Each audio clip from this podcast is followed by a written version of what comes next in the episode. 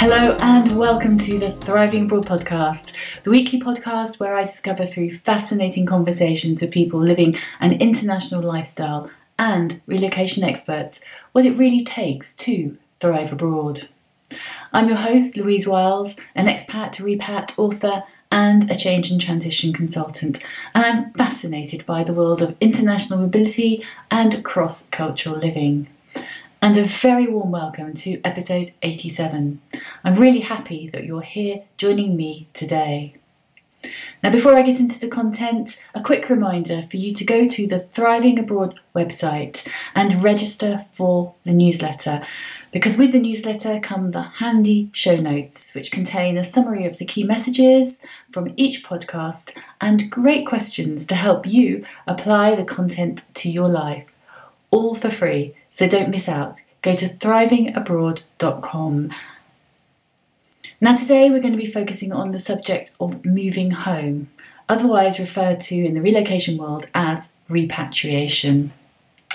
Now, moving home can often seem a huge anticlimax after the heady experience of a new adventure abroad. Our expectations are often that we're moving back to all that is familiar, and yet it can sometimes feel as though nothing is familiar at all. Aspects of your home culture that you once took for granted now seem surprising, even challenging. Family, friends, colleagues don't seem to share your enthusiasm for your time spent abroad or your perspective on the challenges of coming home. And in the workplace, newly minted international skills may not be recognised. And this can lead to retention challenges, which is tragic given the potential benefit those skills could provide so many companies. In truth, it can be a lonely old business and quite shockingly tougher than moving abroad. What are the reasons for this? And what can we do to smooth the curve and minimise the dips? Well, these are just two of the questions I ask my guest today, Polly Collingridge. Now, Polly has both lived and researched the experience of repatriation and provides a fascinating insight into the challenge of moving home. Enjoy the conversation.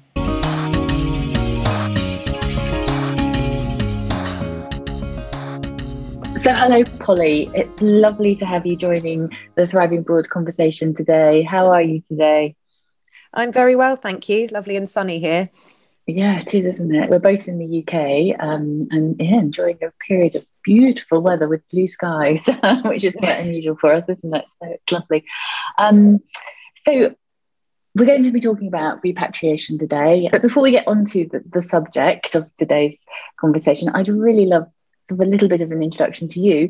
If you could share a bit about your expat journey, perhaps tell us a little bit about some of the highs and some of the lows. Always good to share a little bit about the struggles as well.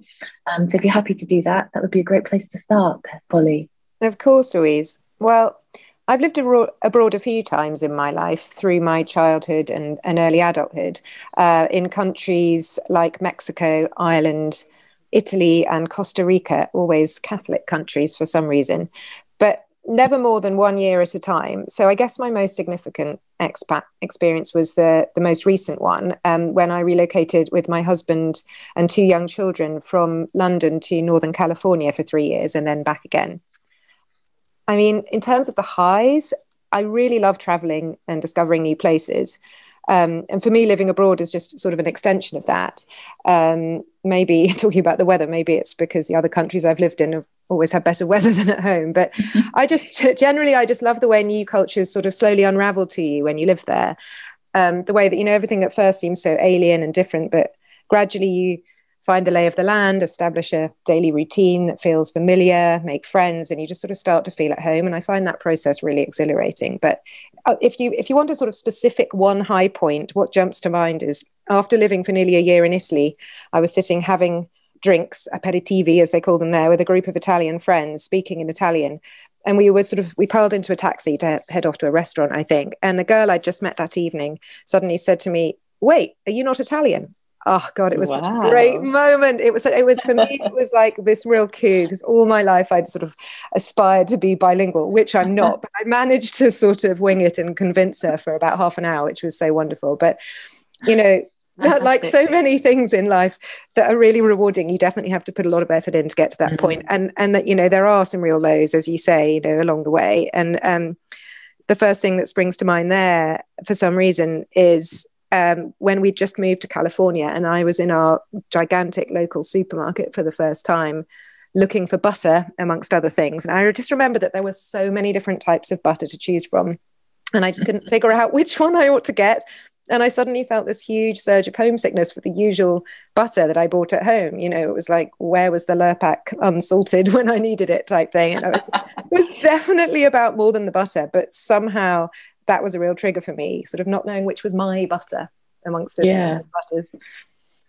yeah, I think often it is those little prompts, isn't it, that kind of then just yeah ignite something obviously that's bigger and yeah, I don't bubbling into the surface there. And homesickness is part and parcel of it for sure. Yeah. No, and I love the Italian story. Fantastic. What, what an achievement.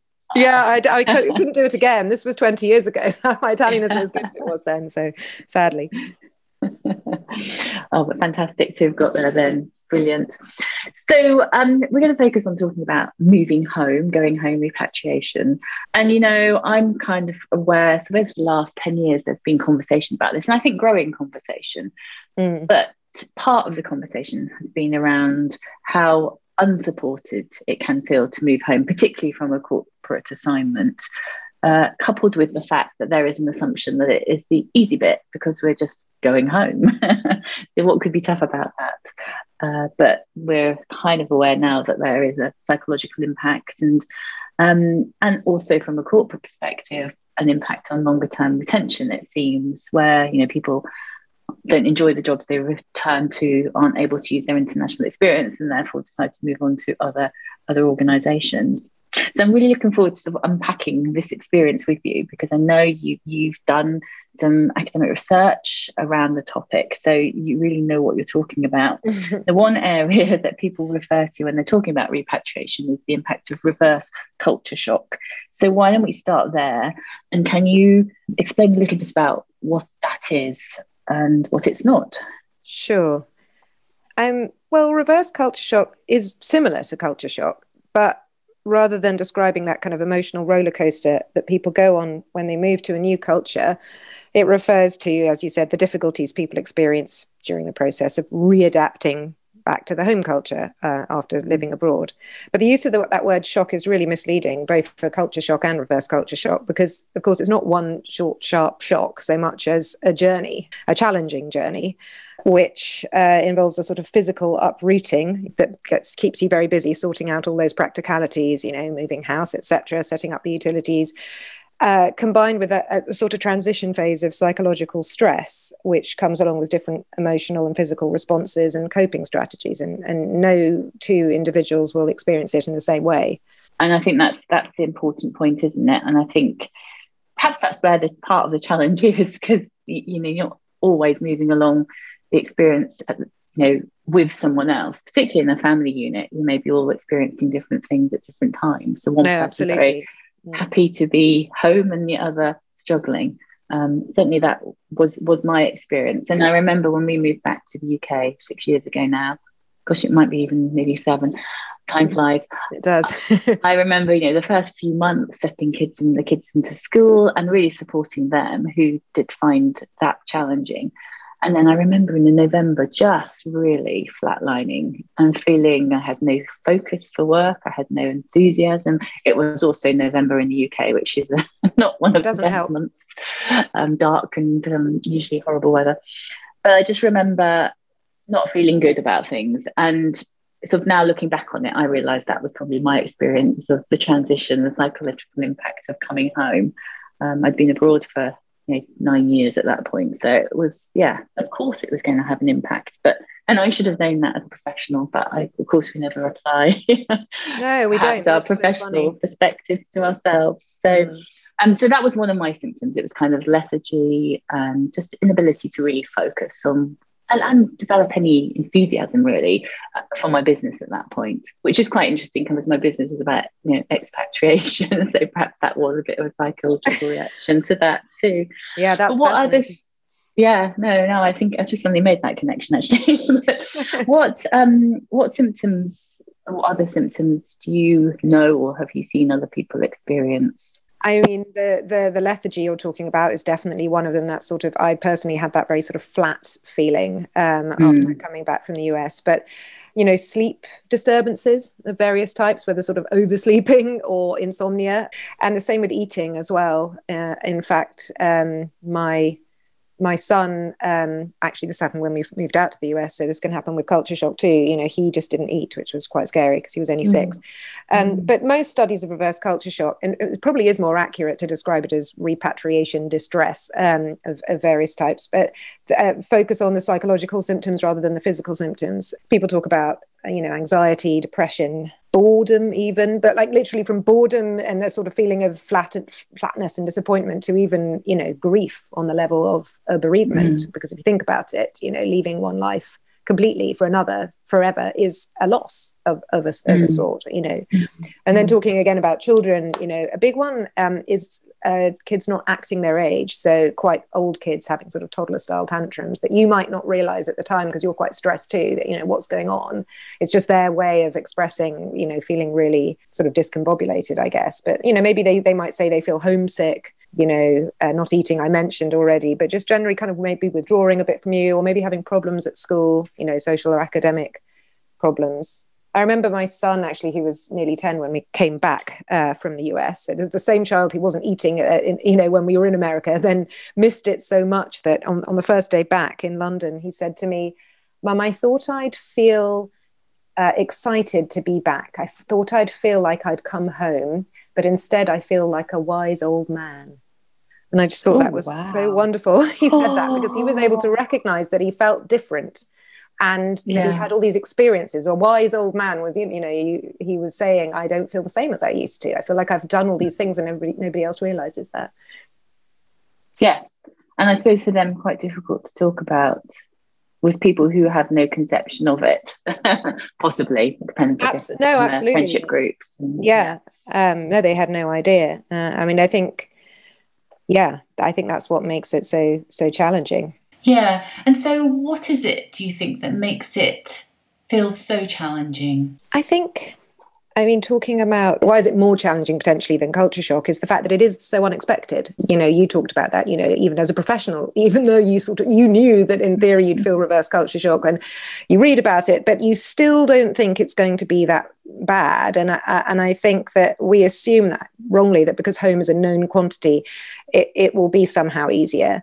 Um, but I think you feel, and on some level, psychologically, a little guilty maybe for finding it difficult to adjust. It's though you're sort of betraying your roots or something. You know, it feels a bit taboo to discuss your feelings too much with your friends and family who haven't been away I mean, in my experience, they don't have unending sympathy for you because, of course, all you're doing is complaining about something they think is perfectly fine. um, and often, in their efforts to make you feel better, I found people get a bit defensive after a while, you know, and that could be happening personally with friends and family, but also, you know, professionally, I guess, with company assistance and, you know, understanding from your colleagues and that kind of thing.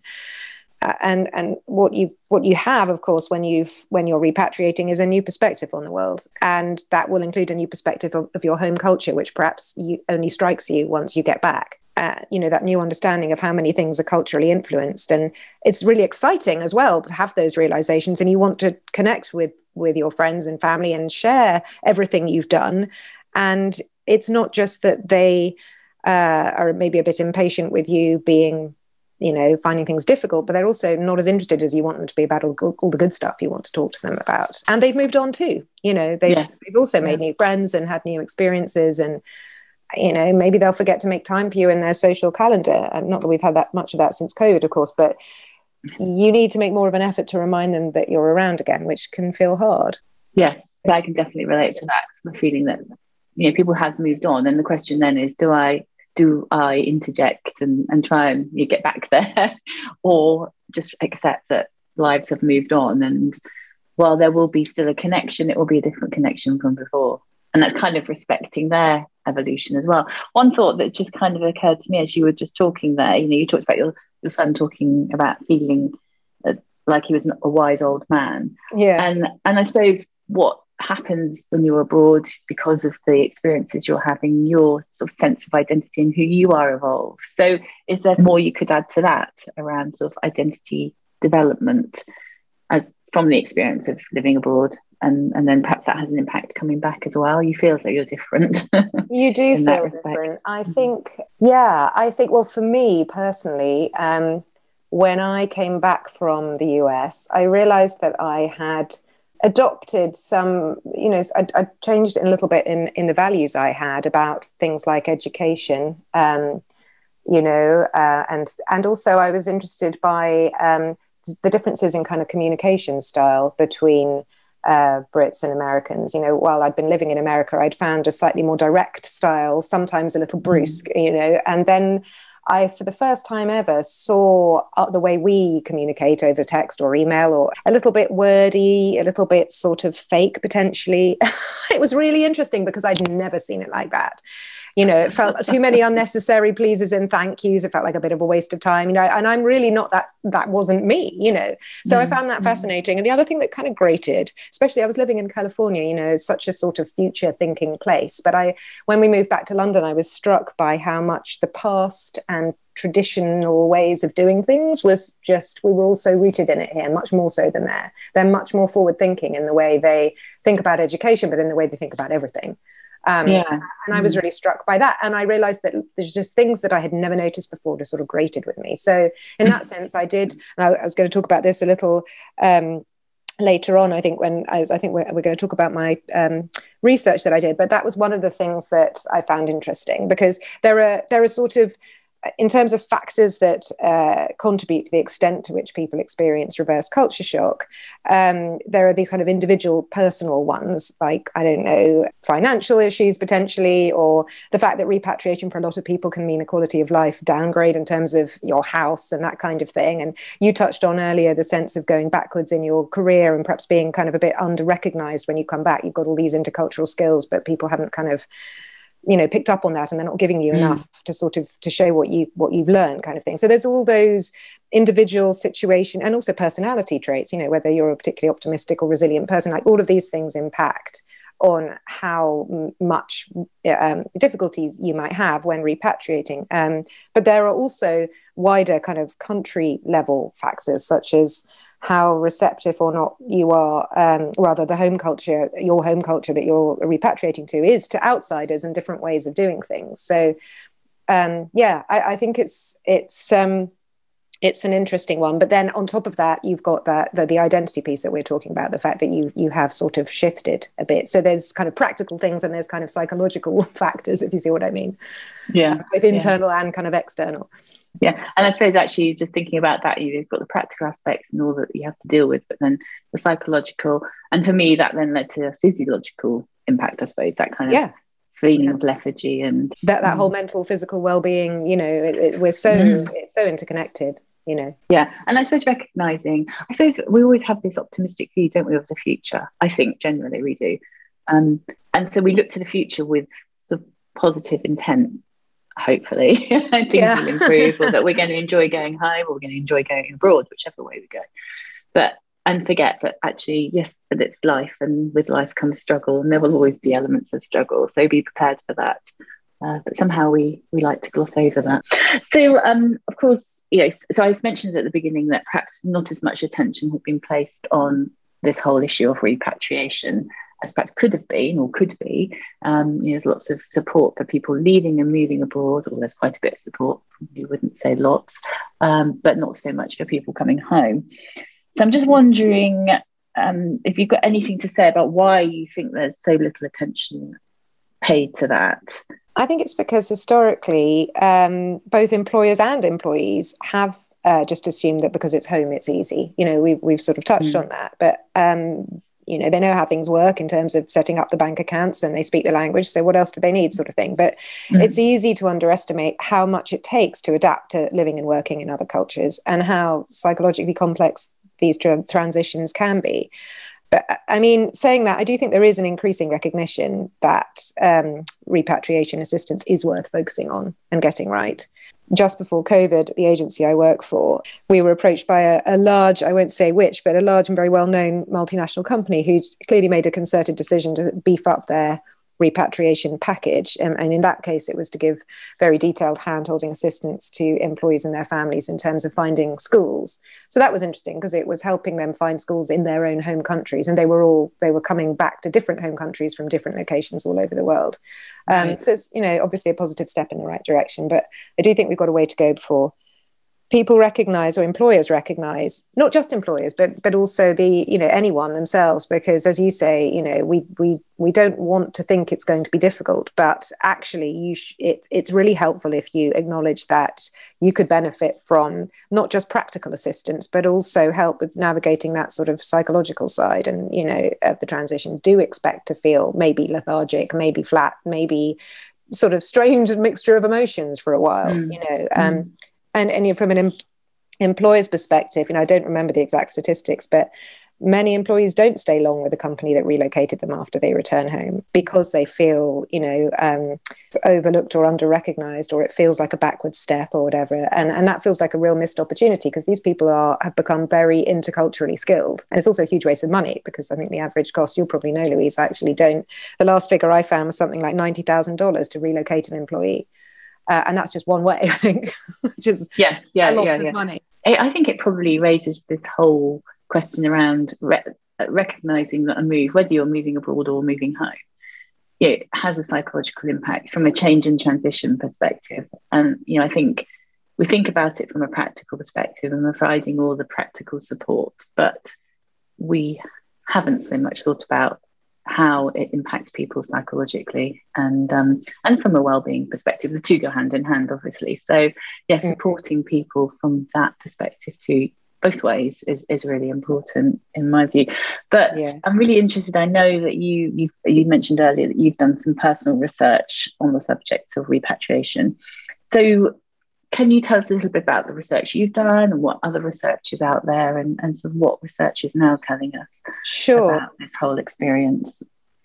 Well, reverse culture shock has been a lot less studied over the years than culture shock, but there is a growing body of research, which I'll tell you a little bit about before I talk about my own study, just so that you kind of understand the background of it. But the fascinating and unsurprising thing, I think, um, to, to us and to anyone else who's gone through it, is that most research has shown that repatriating is more difficult than the original overseas relocation. There have been a handful of studies that reported positive outcomes, but they're in the minority. And in terms of sort of theories of reverse culture shock that exist out there, um, um, one of the oldest has has been disproven and it's related to that U curve model of culture shock that I'm I'm imagining you're familiar with that that sort of roller coaster ride of culture shock graph where an individual experiences a sort of honeymoon phase. When they first arrive in a new country then they feel some form of distress the supposed shock part and then they move on to a period of adaptation and then settle down into some sort of equilibrium. So the theory of reverse culture shock was the W curve which was a kind of mirror image of that U curve idea. But like the U curve, it's been shown to be more of a constant up and down journey, varying according to a vast number of different factors, with no one neat pattern emerging. Sadly, like I think we all want to latch on to a neat pattern, but it, it kind of wasn't there. Um, and then there are you know various other schools of thought since then about about re- repatriation, and there was a set of behavioural theories that assumed that successful adaptation in the overseas country would correlate with successful repatriation because the logic was you've become more adaptable as a person generally. And then and you know varying um, sort of results for those studies. And then another um, set of research found that viewing your home country and i think this is really interesting from the perspective of an outsider is very different psychologically um, to being a stranger in a foreign culture. So there's actually something different there because it's your home country you feel weirder about being an outsider and i think we touched on that earlier when we sort of mm. talked about um, reverse culture shock feeling a bit like you're betraying your home country or the old you in some way that's sort of you know that's where the identity piece i guess come it comes in and so yeah, yeah. Since, since that research more recently studies have been focusing on people's kind of cognitive processes during repatriation and, and how people navigate those potentially those cultural identity changes. So that, that sort of body of research assume the opposite of the behavioral theories that successfully adapting abroad um, actually can lead to more difficulty on repatriation because of, because of these cultural identity sort of shifts that have happened. I mean, there's there's no sort of sweeping, neat conclusion to, to any of it really. Apart, you'd like there to be, but I mean, the the um, like I said, the fact that there are many many different factors, both personal and um, and on the kind of country wider level. Um, uh, and also um, yeah the, the, the the sort of so the main constants I guess you'd say that have that have uh, come out is that it reflects a wide group of people. So not just your typical corporate businessmen and their families but students or people who've emigrated for economic reasons as well. Um, and that generally speaking um, younger adults and, and teenagers will have probably greater difficulty than older adults or younger children, just because that adolescent period is such a key time for forming identity. And identity is so heavily influenced by those socio-cultural factors. So if you've got a, you know, a family and, and your kids are of different ages, you may well find that some by dint of their very sort of developmental stage may find it harder than others. The other thing that's quite interesting, maybe for your listeners, is that um, there is some evidence that TCKs, third culture kids, experience less stress when navigating identities, cultural identities, than than others because they more readily identify with that abstract third culture. So it could be said to have adopted a sort of intercultural um, identity that they can kind of toggle between different worlds. Wow. So thanks, Polly, for that whistle stop tour of the repatriation research. I'm really interested to hear that the majority of the research suggests that repatriation is more difficult than the original relocation, and that there is no U or W curve to the adjustment process, or indeed no rule that successful adaptation abroad will translate into an easier return home. Feeling an outsider in our home country on return is something that I can definitely relate to. I think this all demonstrates how many contributing factors contribute and impact on the experience of repatriation, and it highlights the need for an open mind and a flexible approach to the whole experience.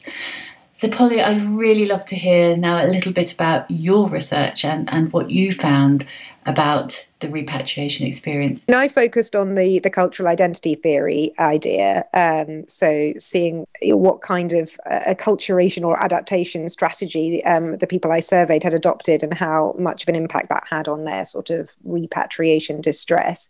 And I also mm-hmm. looked at something called cultural distance because I was interested to see whether the two countries that people were moving between, you know, how similar or different they were, and whether that had an impact on mm-hmm. how difficult they found it on coming back. So so I thought that the two countries in question had a greater cultural distance, i.e., they were more different, then adaptation would be harder in the host country because it would be easy, and therefore it would be easier to adapt back on re-entry. So mm-hmm. less adaptation meant easier return. Uh, it was mm-hmm. my thinking, and and I thought that it would be easier to adapt if the two countries were um, similar, very similar. As because in my mind I was thinking about the UK and the US. Um, right. So, mm. I mean, I, I, surveyed just over a hundred uh, recently repatriated au pairs who came from a, a, very wide mix of home countries and had gone to a variety of different host countries. And I chose mm. au pairs because I just really wanted to keep constant as many kind of variables as possible in terms of the, their age and their kind of job and motivation for going away and stuff. Um, yeah. And what I found was that there was a sort of there was a positive association between that successful acculturation and repatriation distress. So you know, the better time they had, basically, or the more more adapted they were, the harder they found it coming home. And there was also a relationship between the extent to which they had retained their home culture in terms of sort of language and customs and behavior, and how much they identified with their home culture on return. So, kind of keeping alive those ties with the home culture made them still had it made them identify more with the home culture on return. And that sort of stands to reason in a way. And they and more more reverse culture shock was experienced by the au pairs who identified less with their home culture on return. So all of that sort of pretty much proved what I was thinking. But then it was surprising because I actually found that smaller cultural distance predicted a stronger home culture identity rather than weaker. So that threw me a bit. So I realized there were various different ways to interpret that, and none of them were, t- were particularly convincing. Ultimately, really, the only way to find out more is to to conduct other studies. Mine was a quantitative study. I think you really need to interview people as well um, to kind of find out more about what was going on for them on an individual level, and but to do it before they go away and when they come back. So I only surveyed people on their return. So I figured that that would have an impact on how they perceived the two cultures and how similar or different they were. It would have been interesting to see whether that perception changed after they had, had had their experience abroad. So, you know, there's a lot more that needs to be done, basically, but it was a starting point. Yeah, very interesting. And I would agree, you would perhaps predict that a smaller cultural distance would aid adjustment and therefore comfort in the new location and mean that people were less enthusiastic to return home.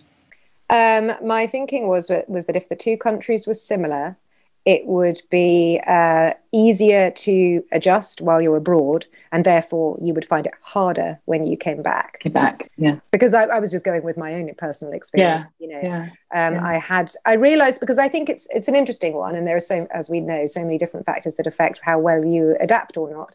But I guess I felt that. Um, I was imagining somebody, say you go to a very different culture and you perhaps exist in more of a kind of expat lifestyle. Perhaps you have less interactions. Maybe your children go to an international school. Maybe you have less interactions with locals. Perhaps you don't make, you know, perhaps your identity doesn't change in the same way. But but I may, may be completely wrong because you perhaps it does, and you adopt a more intercultural identity because you're exposed to, by by hanging out with other expats to a, a wide variety of, of cultures potentially. so you know, I think there's a there's a lot more studying so taking all of this and all of this understanding and um, perhaps just to draw our conversation to a close. Mm-hmm. what tips would you give people who are listening who are thinking oh we're going home fairly soon. How am i going to manage this process? Have you got some tips you could share that yeah would, would i mean guide them? well first of all before you leave um, just make sure that you leave in as kind of considered a way as possible. You know, you just can't embrace a new life without having properly said goodbye and accepted the loss of the old. I mean, I know this isn't new ground for you, Louise, or your listeners, but probably no harm in reiterating that. Just that it's so important. And Of course, it's so much harder in the last year to to be to have done that during COVID. Mm. But the ideal, at least to aspire to, is to to heed that. Um, that raft model, um, that term coined by David Pollock, which stands for reconciliation, affirmation, farewell, and, and think destination. It really, it, I mean, it's it's brilliantly put that because it's just you've got to tie up loose ends. You've got to just say those goodbyes, accept that you're going. I found that incredibly hard in my own personal experience. Um, you know, just celebrate what was good about your time there. And really make sure that your kids have said goodbye to to everybody. You know, have those sort of goodbye gatherings or whatever. And then you know thinking ahead think about what goals you want to achieve why you're going back what, how can you maximize that opportunity of going back both personally and professionally? Um, and do you know recognize that it, it may well be hard and then think practically about what you can do to mitigate that. And i think it's really about being aware that there is the practical side of the move and get as much help with that as you can. And and recognize that by going home just because it's home you may still need help on that front. Things could have changed quite a lot since you've been away.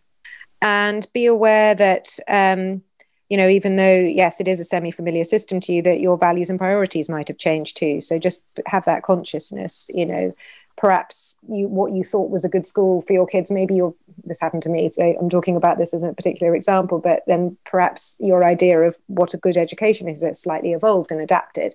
And then once you're actually back in the home country obviously you need to be as flexible and open-minded as you would need to be in, when moving to a, a foreign country but accept that actually it may well be harder because you have more emotional baggage at home. And ultimately the key that you're what you're aiming to do is to integrate the kind of new you that's been formed by your new experiences and perspectives into what feels like the sort of past and the old you and recognize that they're all part of what makes you you if, Yeah. you see what i mean. I mean it, it, it takes effort but it's the only way forward. Um, I think that is such a good point, and I think it's one that, yeah, I you know we talked at the beginning about people perhaps not wanting to hear too much about your experiences, um, and that can be difficult to deal with because you feel like you know that time abroad actually kind of is an invisible time for, for, for many people, not relevant to your current relationship Mm, perhaps with mm. them. But I think on a personal level, it's really important to to to recognise the contribution that that time is made and and to celebrate it as you said when you leave, but also whilst you're you know settling into your new home and and thinking back and thinking about the good times and savoring them and recognizing what they've contributed in terms of you know you know, contribution life experience, but also perhaps your your strengths and your skills and and and what you've gained from that experience, and and not to let that go because that I think that is such a valuable part of the whole experience, and we don't want to whitewash that out. No, Definitely it's really not. important. It's yeah. not. It's a loss, but it's also a gain. You know, yes. you've lost mm. something, but you've not. You you're carrying some of it with you, and I think it sounds like. Yeah sounds like a cliche. There are so many, a lot of my tips feel like cliches, but it's because they're true. You know, mm. I, I, sort of, I've noted here, like always seek the positives. Remember the grass is always greener because it really is. Because when I was in, in California, I thought, you know, I